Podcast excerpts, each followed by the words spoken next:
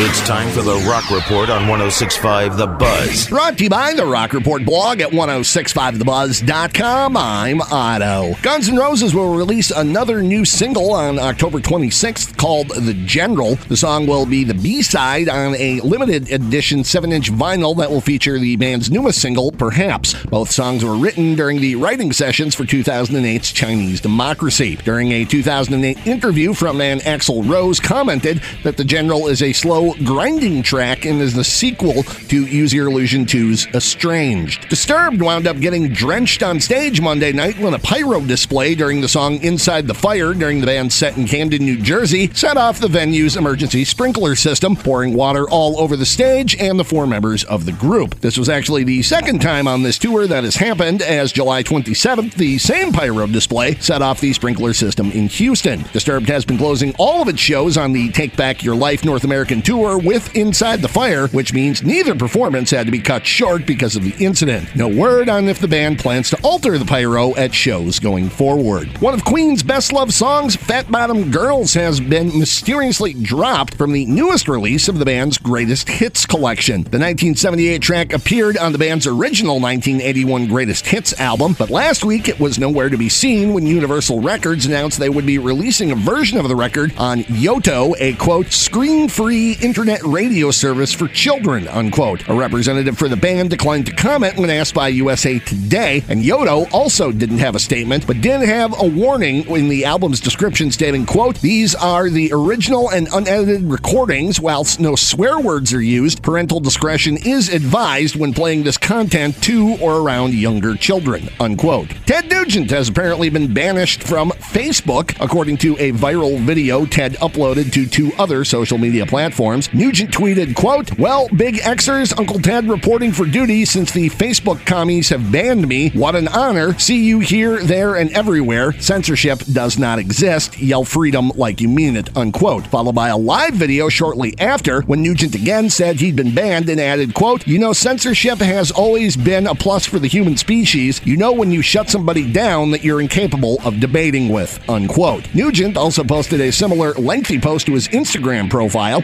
According to Ultimate Classic Rock upon searching Facebook. Nugent's page no longer came up, though it's unclear if it was a particular post or comment that got him banned from the platform. Instagram is actually owned by the same company that owns Facebook, Meta, so it's unclear whether the ban will carry over to other platforms or not. No public comment was made by Meta regarding the ban. And that is the Rock Report. For these stories and more, including audio, video, and links, go to the Rock Report blog, 1065thebuzz.com.